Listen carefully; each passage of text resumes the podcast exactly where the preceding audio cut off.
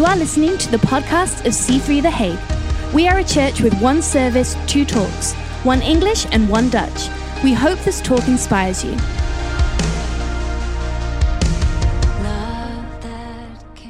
Today, I want to talk about a friendship that has really shaped my life um, and the value of it. So, let me just start with this scripture Matthew 6. Oh, no, sorry, that's my offering scripture right there. You can also respond to that if you like. But um, Proverbs 13, verse 20, this is a New Living Translation, where it says, Walk with the wise and become wise, associate with fools and get in trouble. So basically, it says, hang out with, with wise people, you will become wiser. Hang out with foolish people, you will become more foolish. And, and I think um, that all of us feel in some way that doesn't apply to us, right? Um, I think I think somewhere um, it's in our human nature to think, you know what? If I hang around with foolish people, I'm gonna maybe maybe you think I'm gonna look smarter. That's probably one thing. Uh, but the other thing is like people don't influence me as much, and I and I think and I tend to say that um, people don't. It's gonna happen, right? Um, people people don't really influence me, but we all know situations, maybe family situations, where when you get into the same circumstances that you used to be into and you think you've changed, but you're put into the same dynamic, that is sometimes surprising how much you haven't changed. uh, or actually, it's surprising how much your circumstances dictate your behavior. And so, eh, so it's, I think it's an interesting scripture, and I want to talk about it, but uh, then we're going to pray and then we're gonna pray that the Hilton is gonna get a move on to, to close that door because we we have some clear um, guidelines. But uh, I hope this is fine, right? Otherwise, we're gonna, gonna start, start shouting like a Pentecostal preacher, which is fine. so I believe, and, uh, and uh, actually that's pretty good as well. So anyway. wow. Okay. Father, we thank you right now for this moment. I thank you that you, by your Holy Spirit, you are able to bring your word to life in our circumstances. Thank you that you are able to speak to us and to really tailor your word to our custom needs. Lord, you know the circumstances that we are from, you know our situation, you know our deepest thoughts. And I just pray, Father, that through your Spirit, you would help me and you would help us to hear the word in such a way that it, it empowers us and it speaks to us in the most personal way right now in the name of Jesus. Amen. Amen. So, so as I mentioned last week, and you can listen to that, uh, you can listen back to the message on the podcast if this is your first time here or if you've missed it. Um, uh, I grew up in a Christian family, and there were some pros and cons to that. Um, some cons I shared last time. I had some negative experiences in church. I um, uh, also I I felt quite guilty because I was raised with a sort of like a Christian standard, and that made it difficult for me sometimes. So I really had to sort of accept uh, the value of grace uh, in my life. Um, we had quite a broken family. Our relationship with my parents is very good now, but I explained I was kicked out of my uh, school, my parents' home a couple of times, and um, and anyway, so I went into that, and I'm also telling you these stories just to kind of mention to you that it's that it's okay not to be a perfect person coming from a perfect family, because sometimes in church you know, people have the feeling that you have to bring your, your Sunday best. Um, you have to be your Sunday best. But I just want to really mention um, we are a normal family, uh, Nicola and I and our kids. Uh, we have normal weaknesses, we have normal issues, and we're, we're trying to um, really get ahead in life. Um, but it's okay to be honest about moments that are not going very well because we all have ups and, and our downs. And, and I think if we feel that we have to some, somehow come to church and live up to a certain standard, it's not going to be helpful. I think it's important to be real. And one of these, this maybe a reason to talk about friendship because our church is way more than a service people attend. Uh, our church is a community that people can become a part of. And, um, and so also, we're actually going to um, start uh, a connect group, maybe in a mixed format, and uh, like an English speaking connect group as well. And I think, you know, Connect Group, I, it's also my ambition this year to make it even a little bit more like a community than like a Bible study. Because, you know, you want to be able to sort of like get real with people. And I think people need a community, especially English speaking people moving to a different city. My wife is an expat living in the Netherlands uh, with a Dutch guy, so pray for her. Uh, but, uh, but, but I know that the value of community is really, is really uh, big. So, so I grew up in church. There were some cons uh, to that, but there were also some really positive aspects. One of the positive things I would say, one of the main positive things, is that I always had a general sense of awareness, of knowledge of God in my life. Even when I wasn't living it, even when I wasn't making decisions um, that reflect that, I would say that I had a general sense of um, of of kind of guys. You can walk around if you want. Yeah, can, you maybe explain that? Uh, that would be good, because otherwise. Uh, they probably won't find their way back into, into church, which is not good. Imagine that you go to the toilet, you come back, and church is over. Where's my coat? Um, so, um, so I had a general sense of awareness, and um, and that was good. That was, I think, that was really healthy. But the other thing is, is that I remember that my parents introduced me to, uh, actually, my mom. She took me to a friend of hers, and she said, "I'm going to meet a friend. Why don't you want, Why don't you come? Because she has a son your age, and you might just hang around maybe if you feel like you can play some computer games with him. He had a Commodore 64. Does, does anybody know what? That's like an old game console. Um, we actually, you actually played uh, uh, games on a cassette tape. Isn't that crazy? and so you had a cassette tape connected to it, or, or one of those flexible floppy disks, you, you know, and um, and you slot it in. When when the, the game didn't load fast enough, you would hit the space bar and enter very often, thinking that would help. I still don't know whether it actually helped or not. Um, and so and so he was playing Batman. I still remember he was playing Batman on the Commodore 64, and I was like, "Oh, that's cool." We didn't have a computer at home, nothing.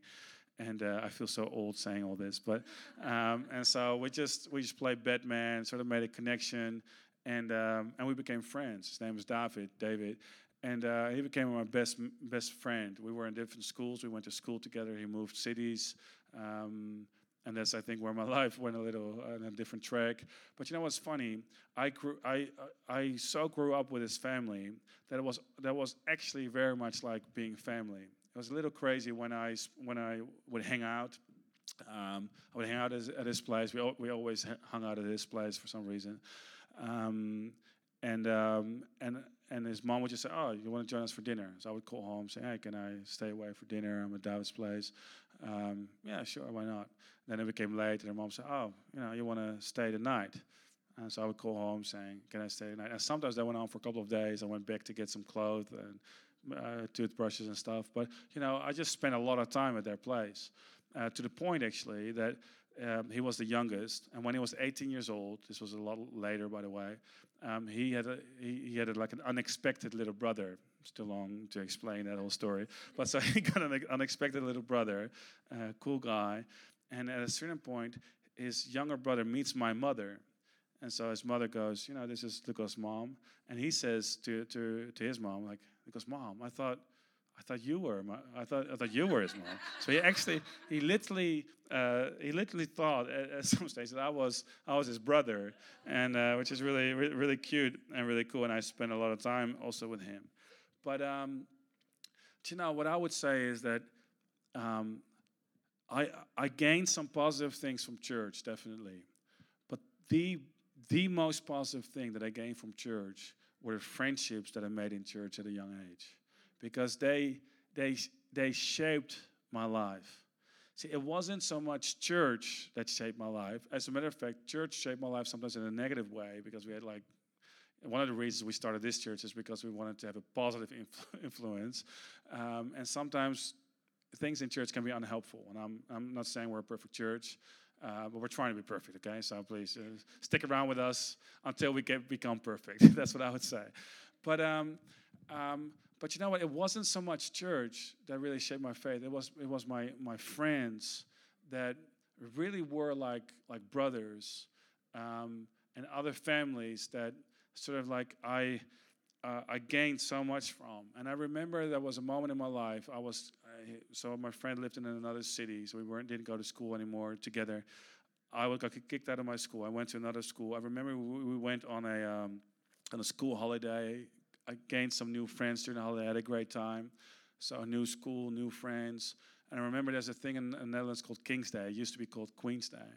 And so during that time, um, we would often go to a youth conference that it, the parents of David, of, of my friend, would organize, like a Christian youth conference. It really had shaped my life. I shared a little bit about that last week.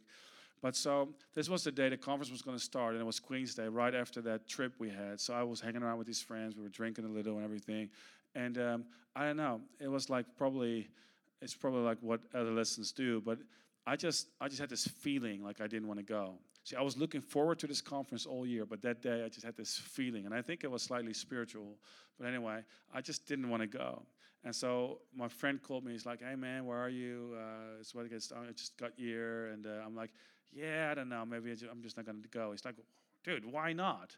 I'm like, "Yeah, I just don't know. I just don't feel like it. You, you know what teenagers are like. You know, it's like I just don't feel like it. It's just just a feeling." And if I look back, there was a lot of decisions that I made based on feeling and context um, a lot of bad and, and, and sometimes good decisions.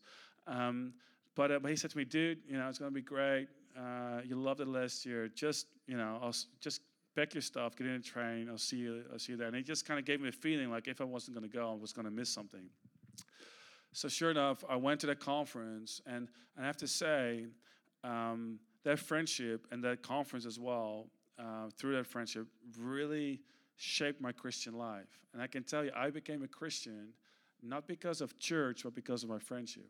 As a matter of fact, some of my younger sisters, we didn't go to church as a family for a while, but grew up in church, but didn't make friends in church because they were too young and their friendships didn't last. And I can honestly say that sometimes it feels like they haven't been raised in a Christian home because they didn't gain any Christian friends. And I want to tell you, friendships are way more important than you think.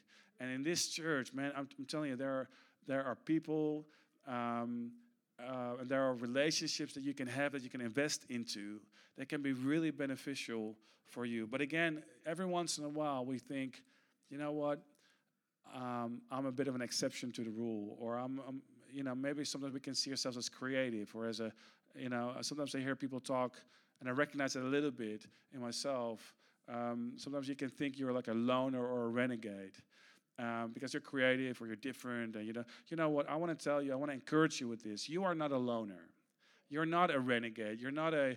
You're not an exception to the rule. You may be creative. You may be. Um, you, you may be uh, a little bit more melancholic in nature. Um, you may be a little bit more of a pioneer or a free thinker or whatever. But, but you're not a loner in a sense that you don't need good friendships. You are built for community. You're created for community, and um, and so there there um, and so if if you hang out with the wise, you will become wise. So I think it's really important to to understand that friendship is one of the most important goals of church. But the second thing is is that you choose who your friends are. And let me just say one thing about friendship. Friendship is usually based on a on a common goal, on a common vision. Friendship just with the purpose of friendship is not going to be much of a friendship.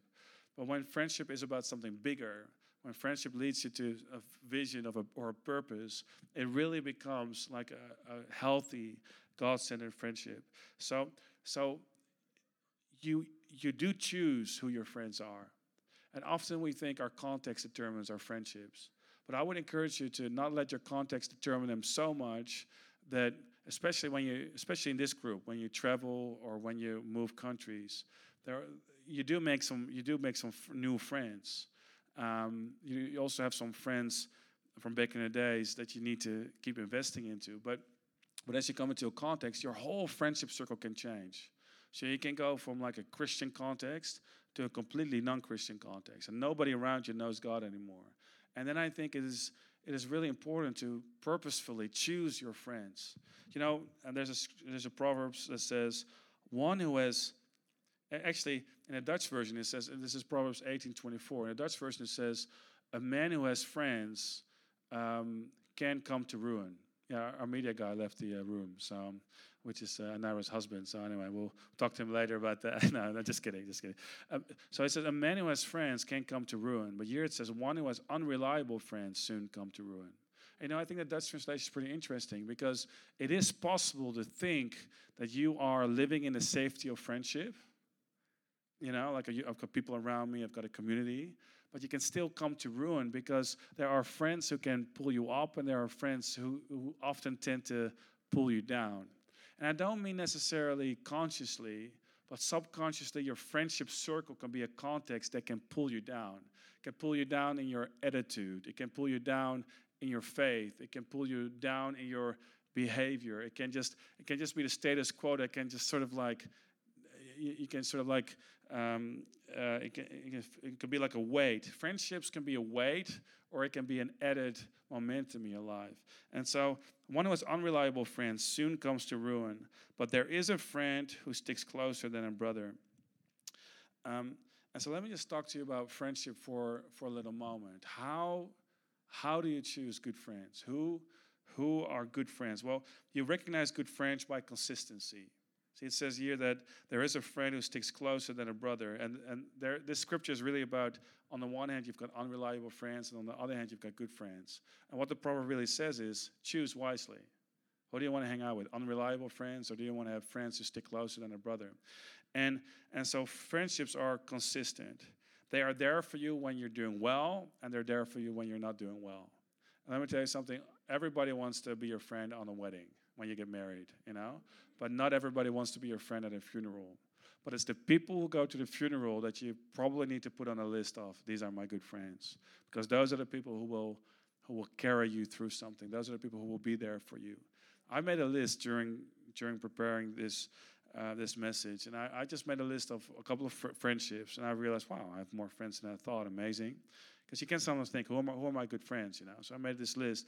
But there were also some friendships that I, people who I would consider good friends, but I haven't seen or I hadn't had contact in for a while. So I actually sent out a bunch of messages during my preparation saying, hey man, can we meet up? Can we do this? Because I just started to realize, man, there are some friendships that have been that are closer to me, uh, that mean a lot to me. But I sort of like a need to reach out to them because life gets busy and context is, context change and everything. And so so, so you recognize good friends based on consistency. You recognize good friends based on encouragement. Do you know there are people? Oh, so let me, let me just finish this thought. They enjoy your success and not your failures. Because there are people in your environment, they subconsciously enjoy it more when you fail than when you succeed. Do You know, for example, I'm a pastor, right? So I know that there are pastors that if they tell me, How's your church going? That they would be overjoyed, not like subconsciously, if I would say, you know, we're doing really bad. Church is declining, people are leaving, people have stopped giving, there's no decisions for God. You know, like I feel depressed, I don't know who I am anymore. And, and so pastors love that because they're like, oh, you know what, I'm, I'm doing better than I thought I was doing. You know, I'm not doing so bad. You know, it's just like, like a thing. So, so you know, I want to surround myself with pastor friends who are not insecure enough to when I'm doing well to celebrate me. And I consciously want to celebrate other churches and other friends of mine who are doing well. And so the same thing for relationships, right? So you, so you know there are friends, their relationship have broken down, and I don't want to beat down anybody whose relationship has broken down. But I just want to say this: sometimes because people are broken down, or some areas are broken down, they sort of weep with you when you weep, but it's almost like they are they are a little bit too ex- interested in it because you know what they are more somewhere along the line their insecurity doesn't allow them to celebrate with you when you're successful. And you need people you need at least some friends who love it when you're doing well who don't you know when you when you get something new you know, some I've, I've, I have some family members and friends, and you get something or something happens, right? For example, let's just say you move into a new house. You go into a new house, and they instantly say, "Oh, I wish I," you know, or or they, they, they, they project it on themselves immediately. Do you know, you get a new car or a new bike, let's just say you got a new bike, like, oh, I might need a bike like that. You know, how's the bike? You know, because I'm, I'm looking for a bike like this. This would be amazing. Uh, you, you, know what I mean? And some people immediately, they're not like, that's so great for you, so well done, you worked hard, or God has blessed you, whatever. So, so they're more interested in your demise than in your success. And you've got people maybe on social media or friends, and they're so blessed that they become a little bit annoying. or they're so positive, right? They're so positive that you're like, you know what, I'm gonna take my distance from them because they annoy me. Because and some some some of that is like masks. You know, some people are positive and it's fake, but you also some people that are genuinely doing well and they've got a good attitude and they're good leaders and they're they've got something. And you know what? We tend to avoid those people simply because it becomes a little bit intimidating. But you know, I want to make a decision. And when I go to a leadership conference, everything, I want to make a decision to hang out with people who I feel kind of annoy the success out of me, into me. You know what I mean? Because because you can be like, oh, you can be hating on people, but you can also you can also think, you know, if I hang out with the wise, I'm going to become wise. If I hang out with the strong, I'm going to be stronger. See, I can be a big fish in a small pond, and I'm gonna I can have a great year, but eventually you'll still be the same size of fish, right? As a matter of fact, I think if you're in a smaller pond, you're not going to grow until, until a certain limitation. So it's better to become a small fish in a bigger pond. It's better to become a little bit intimidated and to seek out friendships that challenges you. So, good friends, you, recognize them at consistency, encouragement, challenge. So, I mentioned this. They inspire you to build up your life, not to break it down. And truth. See, good friends will tell you when you've got a bugger in your nose. You know, like, like because because they they care genuinely about you. And see, sometimes it is easier to hang out with, with uh, people who are nice than people who are good to you. But you need people who are good to you and who will be honest enough with you to be able to say, hey, look, man, uh, or girl, like, I think you, you you might need to change your attitude a little bit because you know Nicola and I we can hang out all, all the time with people who are sad for us because we've got a daughter with a disability and whatever. But you know what? I I want to hang out with friends that number one can help us with it, but also who just encourage us and want to look at the future with us. Because I don't want to reflect every moment of friendship. Like when I'm out of my house, I want to have some fun. you know what I mean? And so I need people who I can who I can be myself with. I don't want to anyway so so but but but we need we need a level of truth in our life. So so you know what? You're not a loner and get over it. God said it is not good for a man to be alone. And um and so and yes he spoke about romantic relationship but we're just created to be in connection with other people. Our brains we're an open emotional system. We feed from relationships. And so let's choose friends but let's choose them wisely. Um, you know, oh, I cannot believe I didn't share this in the Dutch service. This was such a good thought. But you know what? I'm, I'm going to share that next week. And I'm probably going to get into it a little bit more next week. But I want to really, now, you know what? I'm just going to do what I did in the Dutch service. This is good for next week, all right? So it's good to come back next week. So, so, so just about that topic of intimidation for a moment. I was just reminded, this is completely not in my notes, so I might as well put this down. But I was just reminded during the sermon this morning about uh, David um, you know, David was selected to become a king. He was anointed to become king as a shepherd boy. He wasn't, the Bible says he was anointed among his, his brothers, but actually he grew up quite isolated. He grew up as a shepherd boy. His, his brothers were training for war. And, and so the prophet Samuel thought, you know, the, the eldest brother was a good king type of personality, um, a little bit tall, muscled, whatever, you know.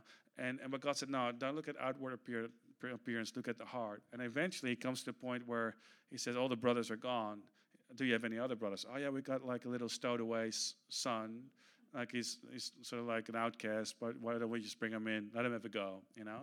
And so Samuel comes, anoints him as the new king. All his brothers see it, right? But I find it interesting because why does God choose him? Well, you know, I think, I think that negative, negative attitudes are quite contagious and you can see this all in the in the, like in the in the time uh, in in the in the in the in the thinking of the time that David grew up in. People were quite fearful. So, for example, another example: David comes to uh, to the battlefield, and Goliath is intimidating the people. He says, "I'm a champion. You pick out another champion. I will fight with him man to man." And the person who wins, the other country has to surrender. Right now, it's interesting because David comes to the battlefield and all the warriors are afraid. They're all afraid. As a matter of fact, there's a law in the Old Testament that says there's, there's a couple of reasons why a man can leave the battlefield before battle. And one of the reasons is, is when he's afraid. Because when he's afraid, he's going to, his fear is going to be contagious, and all the men are going to lose heart and they're going to fight in fear. In other words, they're going to lose. Now, fascinatingly enough, Saul, the king at, the, at that time, was quite a, a fearful man. Um, he, he, really had the fear of man uh, in him. And it's fascinating because he was described as taller, like he, he, like his head and shoulder. He was like a Dutchman, you know, like head and shoulders above. Although you're you're actually quite tall, man, like Dutch genes on you, I think. But um, but it was, it was like so. So Saul to his people was like a giant, you could say. So the most likely person to fight Goliath was King Saul. So I think some, in some ways this was a direct challenge. Goliath is challenging Saul. Find me a champion. And Saul is afraid. And so David comes to the battlefield. He says, Who is this uncircumcised Philistine? Um, what, what does he want to say against the people of God? His brothers are like, Dude, you know, you're just a shepherd boy. I know your motivation. And they start dragging him down. And they have been dragged down by the other soldiers. And in the meantime, Saul is influenced by all the fear, probably is leading into the fear. And so David is able to challenge Goliath because he, he was isolated in his thinking, because he wasn't influenced by friends who pulled him down. Now, this is a bit weird because it's a sermon about friendship. Here I'm talking about isolation.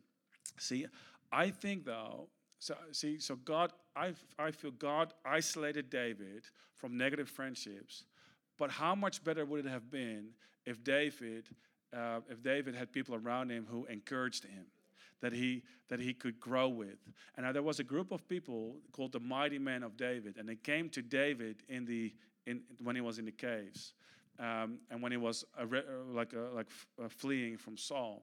And the fascinating thing was they came to him when they were in trouble. They came to him broken. They came to him in debt. They came to him as outlaws. But what happened is, hanging around with David in their friendships, they became what was known as the mighty man. And so David's he slayed Goliath, cut his head off, like masculine stuff. But he had people, the mighty men of David, and one of them, it, it was described, he fought a, a giant, um, took, took, wrestled him with his own spear, took his own spear and killed him with his own spear. David did the same thing. David killed Goliath with his own with his own uh, sword. And the fascinating thing is, is that you see these acts of these mighty men and you recognize David's DNA. And so these mighty men became stronger through their camaraderie, their friendship, and through their relationship with David. And so what God has for us, and I'm telling you, what God has for us is, is friendships like mighty people around us, and church can be that, where you become stronger, where you become a giant slayer, even though you thought you might have never become, uh, you, you, might not have. Um, have had that potential. So they rise above their potential. So God, I'm telling you, it is it might be wise to take a distance from some unreliable friendships, some people that are not taking you further. But maybe on the other hand, it might be a good idea to think about whether there are some good friendships in your life that you might need to invest a little more into. And, and maybe, just maybe, um, some of the offense, the offenses that you have with some people or that they have with you are not worth, um, are not wor- are, are, are worth less than the price of your friendship. And so it might be an interesting thought to forgive some people and to invest into some friendships, but mainly in this context here, to in church to understand that when we make great friends, and you're not going to be friends with everybody in church. let me let me just you don't have to be. you know, you're not going to be friends with everybody in church, but it will be interesting to find some people and to invest into friendships and to invest. Like my mom, she introduced uh, me to to a son of a friend, and and you know, you can maybe help in creating connections and introducing people to each other, so that God can really do a mighty work. And, and let's see some mighty men and women rise up in this church um, and that influence you positively. If people influence your emotions and your, sometimes you think, Dutch people sometimes think it's good for them to hang out with people who are critical. And you know, it's somewhat good.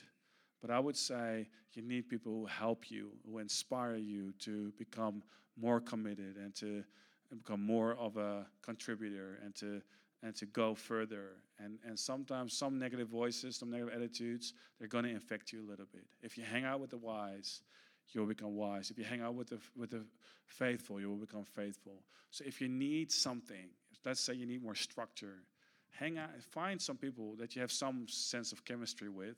Chemistry does help, you know, that you like, you know, because you do need to like people to be friends. But just spend some time with some people who are a little bit different than you. Because I'm telling you, I became a lot more structured because because I'm married to Nicola. Because Nicola is a structured person. And you know what? So through my friendship with her, um, I changed. I changed a lot. She also changed a lot, but I changed uh, a lot. And so it's important to think about who you choose. Thank you for listening to this podcast. If you want to know more about what's going on at C3 The Hague, please follow us on Instagram. We'd love to see you on Sunday.